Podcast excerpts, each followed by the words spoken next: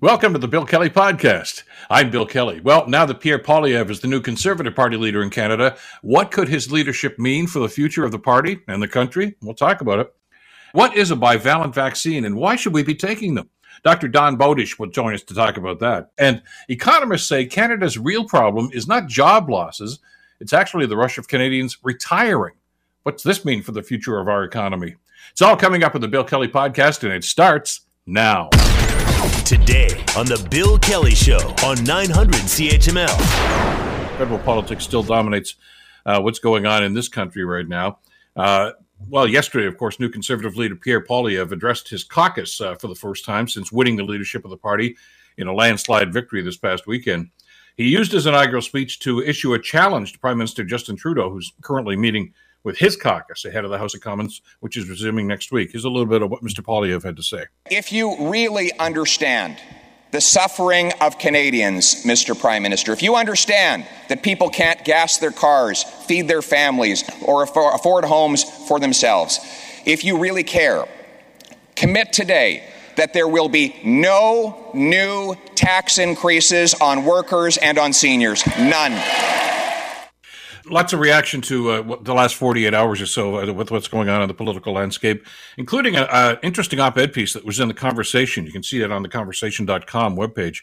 Uh, and it's uh, entitled uh, What Pierre Poilievre's Leadership Means for the Future of the Conservative Party. Uh, the author is Sam Routley. Sam, of course, is a PhD student of political science at Western University. And he joins us on the program to talk about the essay and, and his thoughts about what's happening on the political landscape. Sam, good to have you back with us today. Yeah, good morning, Bill.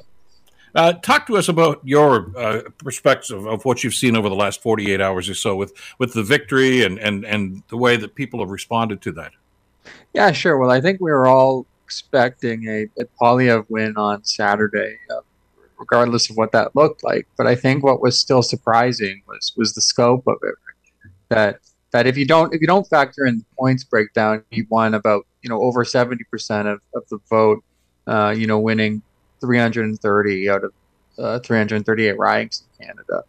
Um, and I think it seems to suggest that that that the party's not as as united. That, sorry, it's not as disunited as it as it used to be, or at least not as much as it's perceived to be. Um, that that through his ability to run this this pretty impeccable campaign, you know, whether it was his the way he could fundraise or the way he could uh, bring in new members to the party, but also his his appeal, right? The, the message he was trying to get across of of uh, of addressing these economic anxieties and, and also voicing this kind of populist um, discontent against against what he calls gatekeepers. I think not only appealed to to kind of all conservatives, but but seemed to kind of generate this this momentum, you know, for the party that that you know he might you know sustain in the coming months and coming years. Let me ask you, the, and I don't want to break down the numbers because, as you say, you can twist numbers around any way you want. It was a decisive victory. That's the mm-hmm. takeaway here. Uh, but uh, they sold, they tell us anyway, about 675,000 new memberships uh, during the, the, the, length of this campaign. Uh, and that's all the delegates, not just Mr. Poilievre. Uh, but a lot of them didn't vote. Now, I know that's not unusual in Canadian voting politics or anything. I mean, you never get 100% compliance with these sorts of things. But it, it had a couple of pundits wondering, Sam, you know, were those Patrick Brown supporters? Were those uh, Charest supporters? Were they people that just get, gave up? Or were they people that figured, hey, I'm supporting Poilievre, he's going to win, so they don't need my vote? Uh, probably a combination of all of them. But I, I, wonder about the Brown element to this. And, and uh, he's he's pretty much the black sheep of the Conservative Party, I guess, in so many different ways. But he sold a lot of memberships too. And when he got booted out of the race, I just wondered what kind of an impact that had. Yeah, yeah, I think you're right there. It's it's definitely you know in, in, in leadership races like this, but also in general elections, it's it can be quite a challenge to get to to get people to kind of make that final act of voting. And I mean, the Poilievre campaign did that quite well in terms of you know providing a, an avenues for voting, making it an easy process for their supporters. I mean, you had examples where at, at the rallies, you, you would get invited to the rally and the campaign would kind of provide you this, this spot to vote, making it a very easy process for you. But I think to get to Patrick Brown, I mean, he his campaign kind of at towards the start of the race kind of had this similar organizational competency, right? That that if he had stayed in the race, I think you could have expected that just as that Poilievre's team was able to to recruit a large group of people and, and mobilize them. I think I think Brown would have done the same. And and what it seemed to have done is is is dampen the, the, the success of this kind of more centrist challenge. Right? That the, the what the strategy was, it seemed like, was that Charest and Brown were kind of in this this alliance where while mm-hmm. Charest was kind of the leader, uh, you know, Brown would very much kind of provide that organization. I think Brown's removal from the race kind of really compromised that whole strategy and, and definitely contributed to to Poilievre's uh, you know massive win. Is this the death knell for the progressive conservative movements, uh, the the the Brian Mulroney's, the Jean Charest's, uh, the, the the hangers on, I guess, from the past, uh, whom many of whom were not crazy about the uh, the amalgamation between uh, you know the Reform Party and and, and the Progressive Conservative Party, but it is what it is, and I guess there've been some efforts to try to to regain some of that progressive element to this too, but not so much now. I mean, with this vote and the decisive nature of this vote. Uh, is it pretty clear right now that, that that element of the party has got well little influence, if any? Yeah, I mean, with given given the fact that that parties and Canadian politics generally is very leader centric, you know, there'll always be these these uh, there'll always be a bit of an adjustment in any party. There'll always be a set of voices within a party that that disagree with the leader or disagree with the leader's approach, and will kind of leave, uh, make their exit. Uh, you know, you could you could look back, for example, when when Stephen Harper uh, took over the leadership, there was this a very similar conversation that that he was kind of seen as a much more ideological figure, and, and that the more moderate uh, voices from the old PC party were were very much against him. And I think ultimately these these these predictions at that time that you would see a massive turn away or a massive departure from the Harper led uh, conservatives were, were, premature, and I think it's the same here. Um, Poilievre's uh, the scope of his victory shows that that that we're not looking at a party that's super divided in the sense that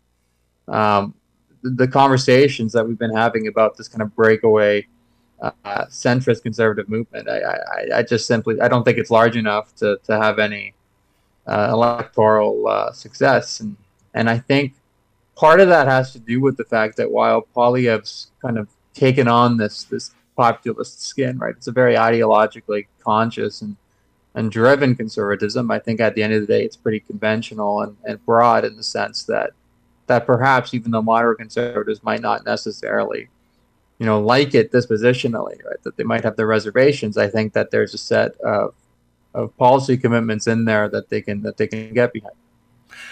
What I find interesting, and I actually mentioned this in my commentary on CHML this morning, uh, there there are going to be disenchanted conservatives, as you say. There always are going to be about you know leadership change and things of this nature, and and those middle conservatives, those progressive conservatives, I'm sure are not crazy about the outcome of this vote. But as I mentioned this morning, the same thing's happening in the other side of the aisle. Uh, there are a lot of people in the Liberal Party right now. Some of them are elected members that aren't crazy about the way that, uh, that Justin Trudeau has moved them very far to the left, uh, you know, to the point of actually having an alliance sort of with the NDP, and it's it's leaving a great big gap there. I know you study this stuff extensively, Sam. Uh, there's a great big gap here in, in the middle here in politics with uh, some disenchanted conservatives, some disenchanted liberals, wondering that where's the middle ground here that you know, which used to be the battleground for for who was going to win that mm-hmm. election. Yeah, yeah. Well, I feel like uh, a lot of Poilievre's success can be attributed to this this this broader state of, of dissatisfaction with the incumbent government. You know, I, I, think that since 2015, there's been a series of, of scandals and, and, limitations and uh, unmet promises uh, that have kind of compromised Trudeau's own personal integrity and also kind of presented a government that's that's tired and some degree and to some degree complacent.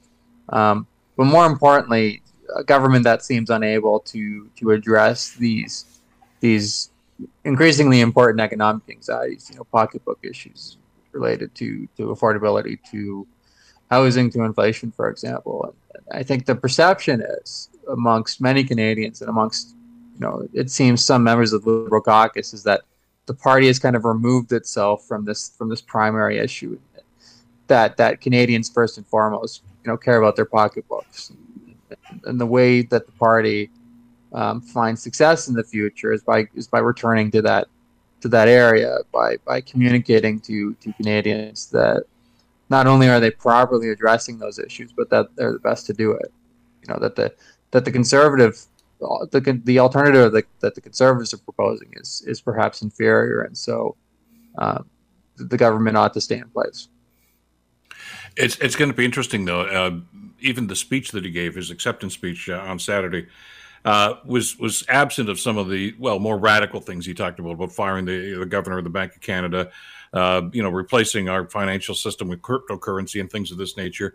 Uh, I'm wondering if he's decided, you know, to back away from some of that, uh, the the more what some people would consider to be radical ideas. Uh, and, and, let's face it, you're not going to tame inflation by moving to cryptocurrency. Uh, there's a lot more that has to be done here, and he's at, some point, I guess, going to have to understand or, or realize or acknowledge uh, that this is not a Canada-only crisis. I mean, the, the whole world is going through an inflation problem here. Uh, which is not to say that you know our government can't do something to try to mitigate the impact of it, and you know that that's where the I guess the the rubber's going to meet the road here. What's your plan, and what are you going to do for Canadians? I, the the plus side, I guess, for Mr. Poilievre at this stage, Sam, he's got time here. I, don't think there's going to be an election anytime soon. Some people are saying maybe uh, early next year. I, I, I would doubt that. Uh, as long as the NDP Liberal coalition holds up, and I guess as long as they deliver the dental care program, that's probably going to happen. But he's going to have some time here to get used to this, and maybe for Canadians to get used to him. Mm-hmm. Yeah, yeah. I think the, the, the conversation when he sort of emerged on the scene was that he was kind of coming from this from the right, that he was taking these these elements of of the fringe, the the, the sort of uh, groups and, and positions that, that had gone to the People's Party pre- prior, and kind of brought that into the mainstream Conservative Party. But I think given given the scope of that win, it demonstrates that Poilievre's appeal and and the sort of conservatives that he's that that he uh, he has the support of is, is a much broader is a, is much broader. Uh, and it seems like even though perhaps he won the leadership, or at least he he got into the position he was on, kind of appealing to these to these kind of red meat issues, right? That that kind of get conservatives mobilized, right? That that they care about, like like we've mentioned, around the the convoy and and Bitcoin and the World Economic Forum, for example, if if his victory speech on Saturday and his caucus speech on Monday is any indication, it, it, it suggests that he's kind of moving away from this, that he's that he's trying to locate the party and trying to locate his message, his policy agenda, um, in this much more generic um, sense of of the you know economic issues, affordability issues that that are impacting a lot of Canadians, you know, including ones that are not necessarily that conservative.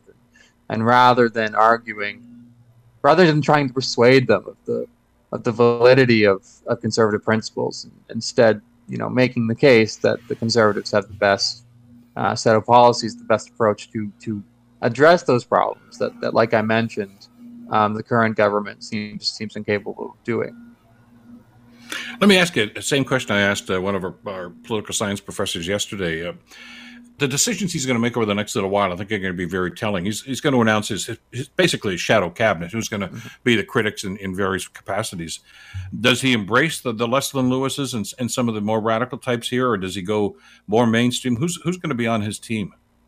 No, that's certainly an important question, and and and while while the scope of the victory was large, it seems like these these deep divisions in the Conservative Party, especially around social policy, for example, are still there. Yeah and you're going to see a, a, liberal party that that's that like they've done in the past is, is very keen to exploit them.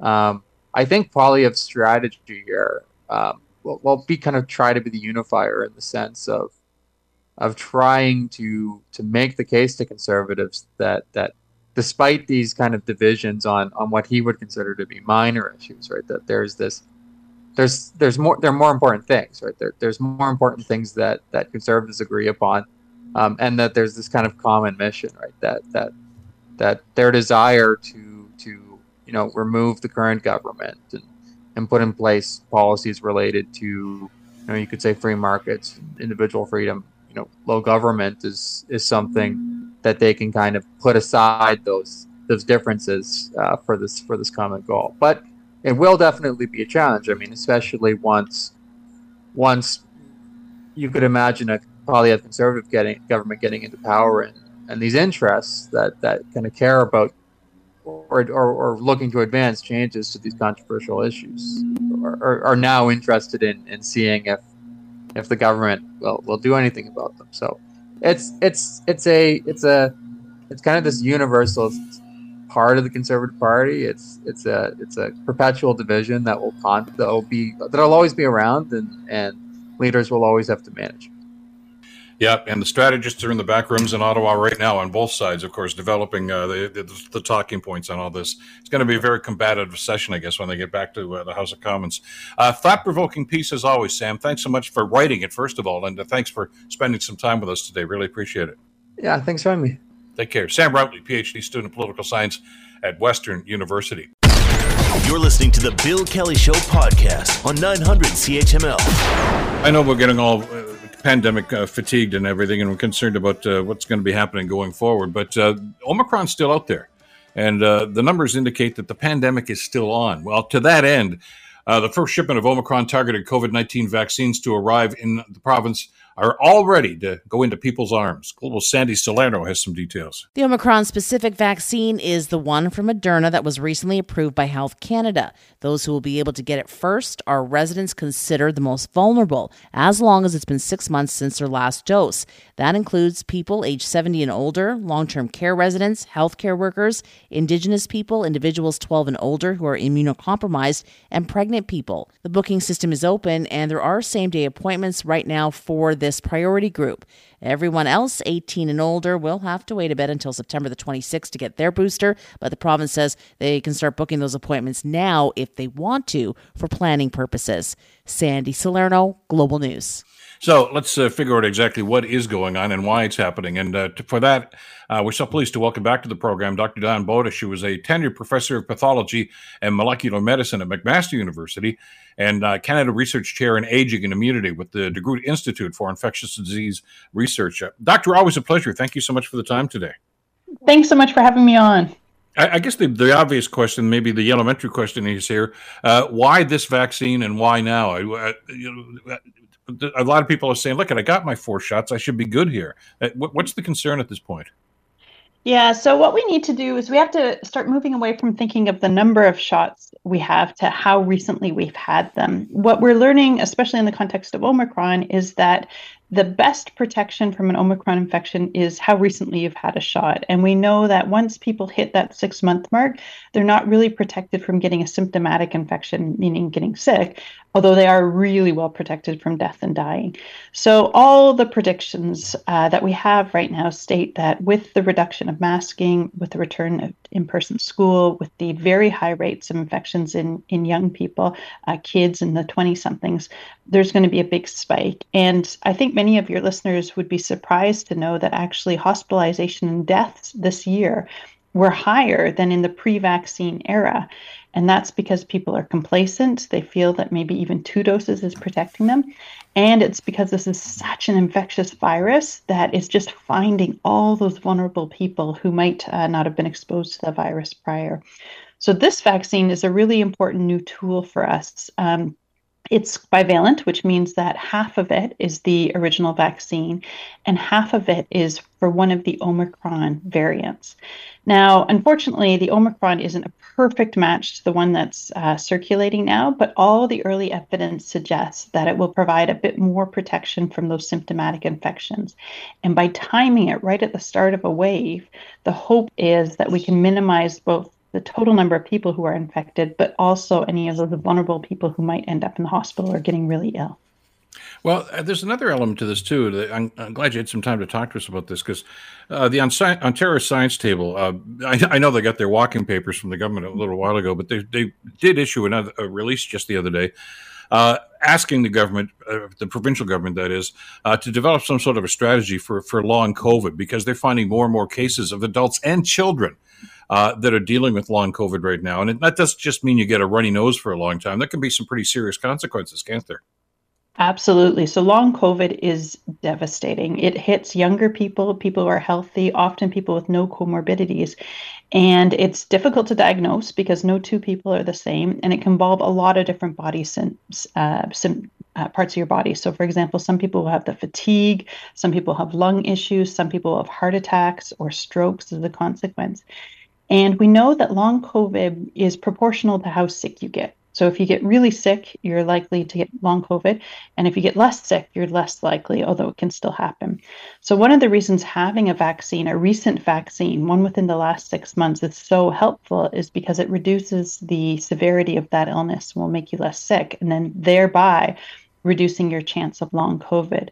So even if you're not afraid of, you know, a week or two of maybe being sick or a little bit of being off work, I think there's a lot of good reasons to get yourself vaccinated to prevent this really tragic um, syndrome that can happen and really impact people's lives. Now, with this new variant, uh, uh, not the variant of the pandemic, but I mean of the, the, the vaccine itself, the, the bivalent, as you mentioned, uh, what about the existing vaccines? I mean, uh, uh, as, as, you say, I think we're getting a little complacent because uh, vaccine numbers have fallen off right now. And I, I, know that the government's very upset about the fact that they've actually had to get rid of some of the stuff in their stockpile because it's outdated now. Yes, we came out strong. Canadians went, they got their two doses. We had one of the highest vaccination rates in the world most European countries had updated their vaccine mandates and many of their travel requirements to require three doses when Omicron came. And some countries say you have to have a vaccine within the last six months to be able to access services or travel or whatever. For, I'm sure, political reasons, because it certainly wasn't scientific, we didn't really push those third doses. And so now we're in this terrible situation where we're wasting this valuable resource. Um, I think it makes absolute sense to move to the bivalent vaccine. Um, that is uh, going to provide us some better protection. But what a tragedy that uh, Canadians didn't take up this offer. And this helps explain why hospitalization and deaths in 2022 have been higher even than 2021. You used the term uh, big spike uh, a few minutes ago. Uh, and again, I, I, I, know people are tired of talking about pandemic. They're tired of talking about the implications. Uh, but uh, just about all the officials, and Dr. Kieran Moore, the Ontario uh, public health uh, official, uh, chief doctor of the province right now, even reiterated that yesterday that that it's it's this could be a pretty rough fall. Yeah, it's looking it's looking like it's going to be a bit rough. It's what's fascinating too is we were sort of uh, the last the first Omicron wave in sort of July and August came earlier than expected. The predictions were that it would come a little bit later, um, and in some countries, especially the European countries, whose waves always come a little bit before ours, they had their current Omicron wave leave and a new variant come in. And in Canada, and to a certain degree the US, it doesn't look like it's a new variant that's going to cause this new wave. It's the change in our behaviors.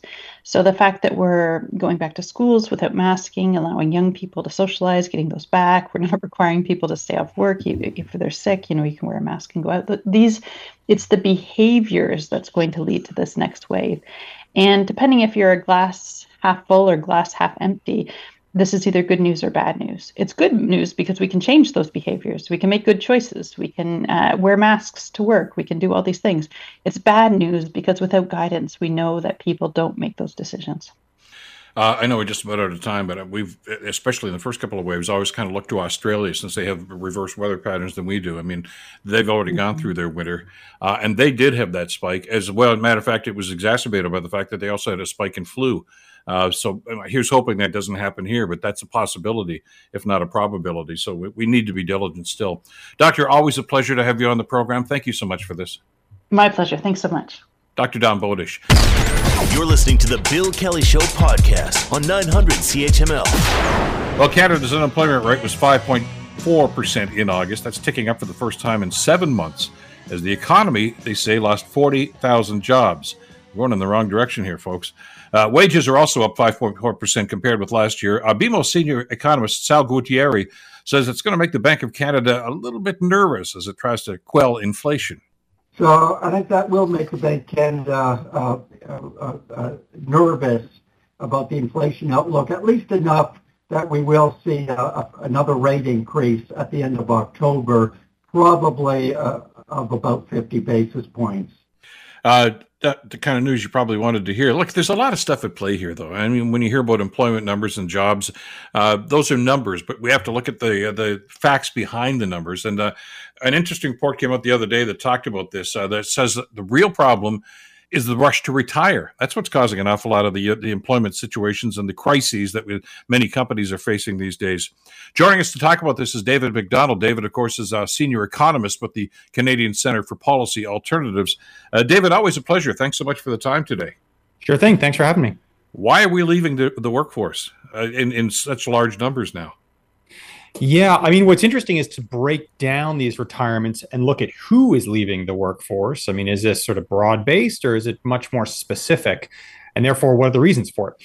Um, what's pretty clear in this retirement boom, you know, there's an extra 70,000 people, over 70,000 people uh, retiring in the August numbers compared to a year previous. Um, and so most of that is interestingly in education services. This is teachers. Uh, you know, the top categories are teachers, professional services, which is, you know, lawyers and accountants, construction, and the fourth highest is healthcare. And so for two of these four areas, I mean, these are sort of frontline workers and their retirements or their excess retirements over and above what we saw uh, in 2021 is likely due to burnout. Um, so this has been very difficult years for some frontline workers, and uh, they're going, you know, they're retiring, and so it, you know the shortage of skilled workers in these areas is pretty clear, particularly if you're trying to get uh, into an emergency room or trying to get uh, an operation booked. I mean, there's certainly a shortage of skilled nurses part of the problem is they're retiring uh, because they don't want to deal with the fact that they don't get vacation and they don't get pay. Um, and on the education front, um, you know, it's been a tough two years from teaching at home, and teaching kids with masks on, and so on.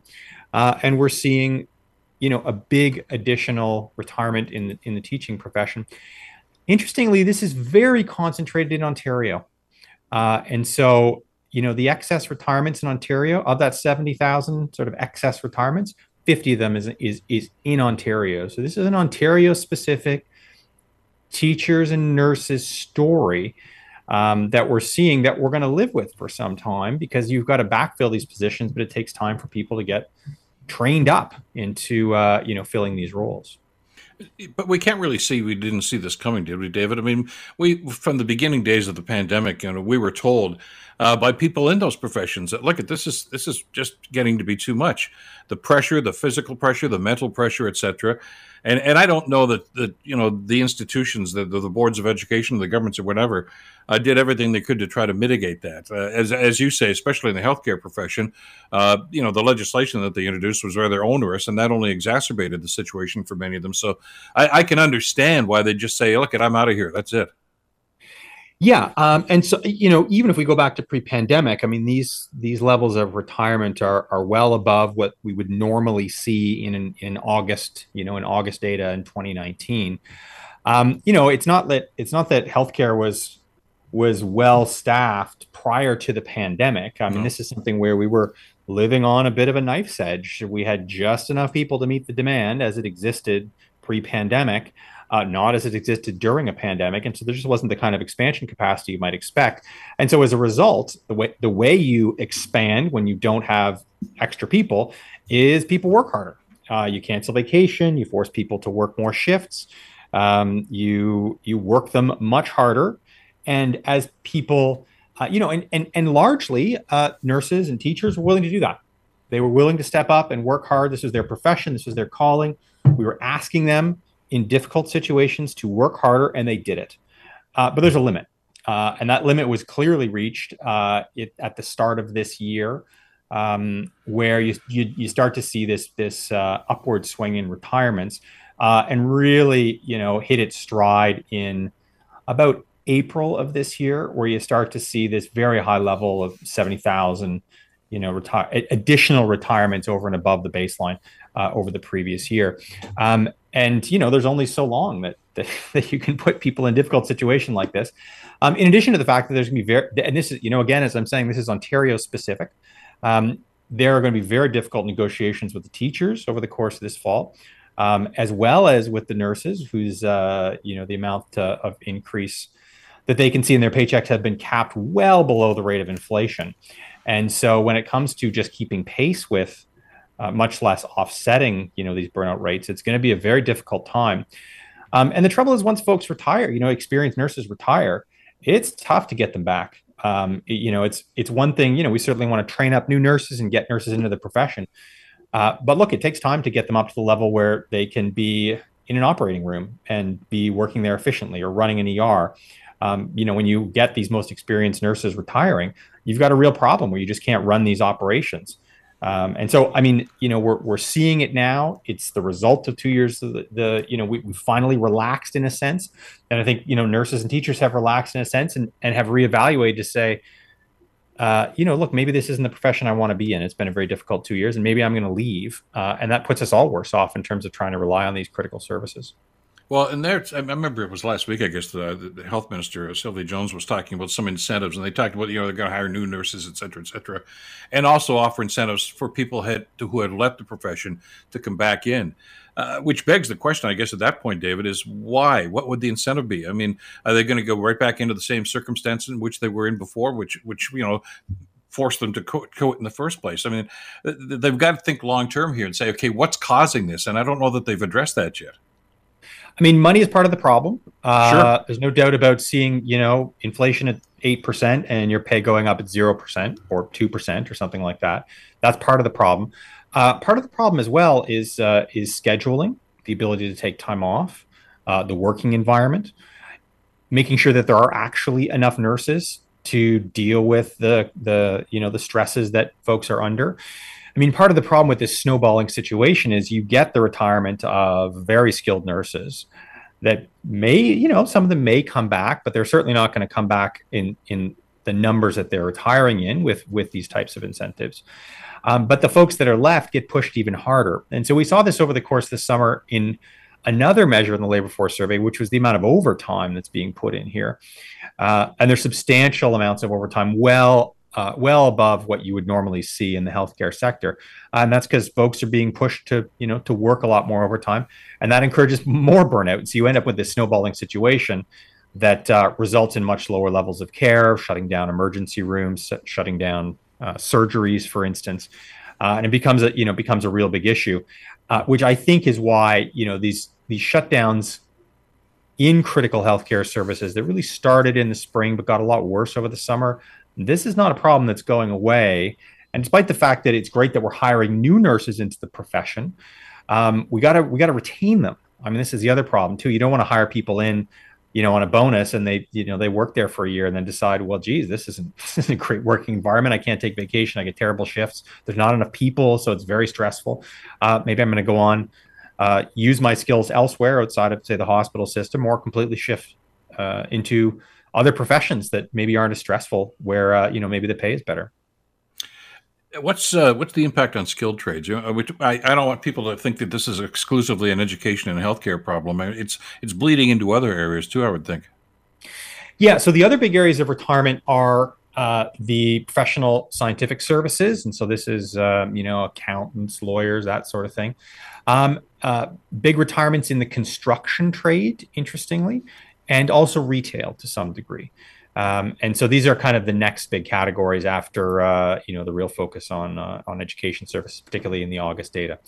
Uh, and so you know it, it it may well be that um, you know some of these construction workers are retiring a bit above the baseline as well.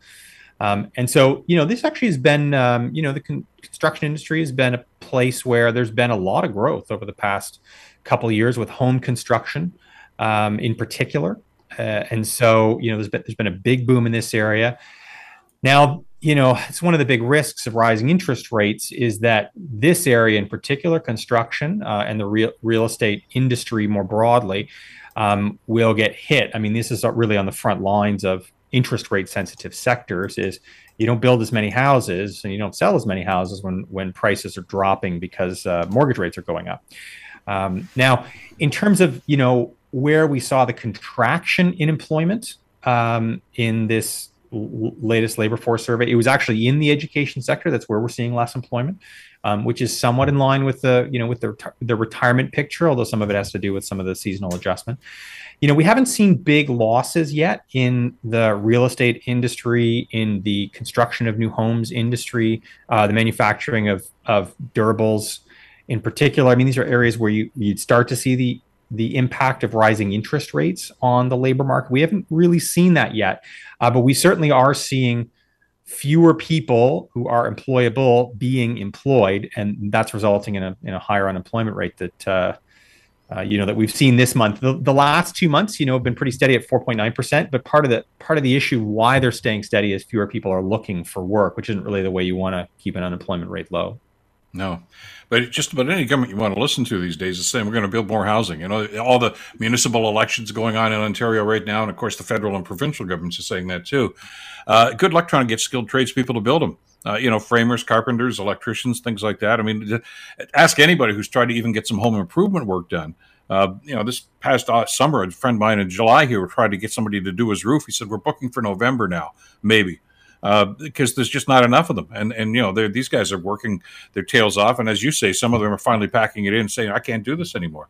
So this is getting into be a, a, very trying situation, which I guess David is really uh, another factor and it's going to slow down an economic recovery. You know, the, the there's got to be some some compassion here. I think you know for these people to say let's let's make it more attractive for them to stay and let's make it uh, more amenable for them to stay. And uh, I don't know that they've done that yet.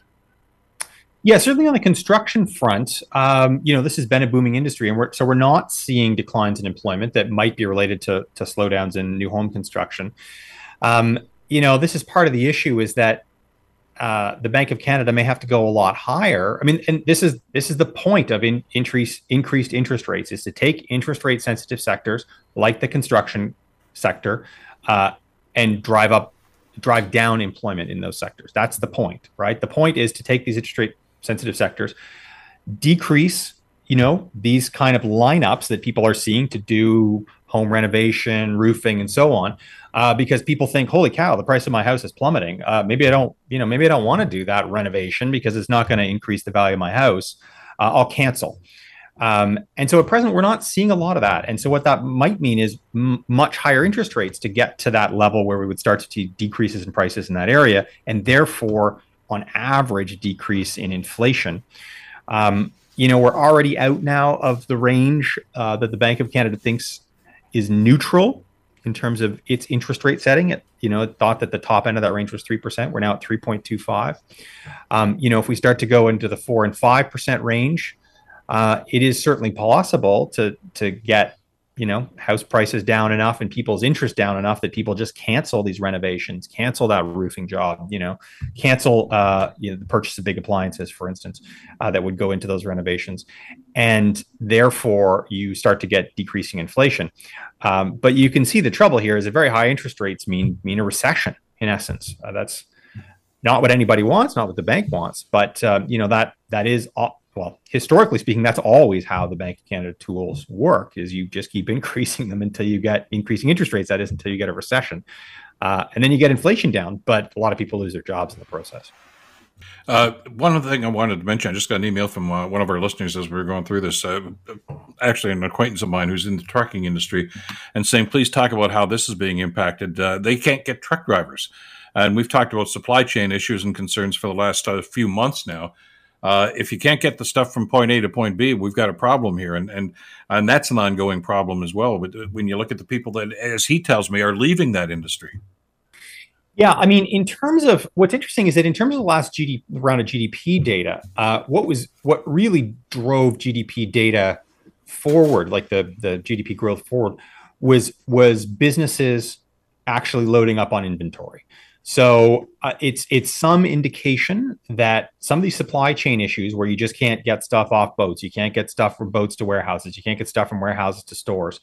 That does seem to be clearing up to some degree, and in part it's due to the fact that uh, consumers over the course of this sort of inflationary period have been switching their money out of goods and towards services. So instead of buying, um, you know, a new dishwasher, you go on vacation and that's because you can go on vacation now because a lot of the uh, COVID restrictions have lifted. Mm-hmm. And so it seems that now there's less demand for goods, and there is there is some movement of goods. There's certainly early indications, and frankly, without these business inventory top ups, uh, the GDP growth would have been negative in the last quarter.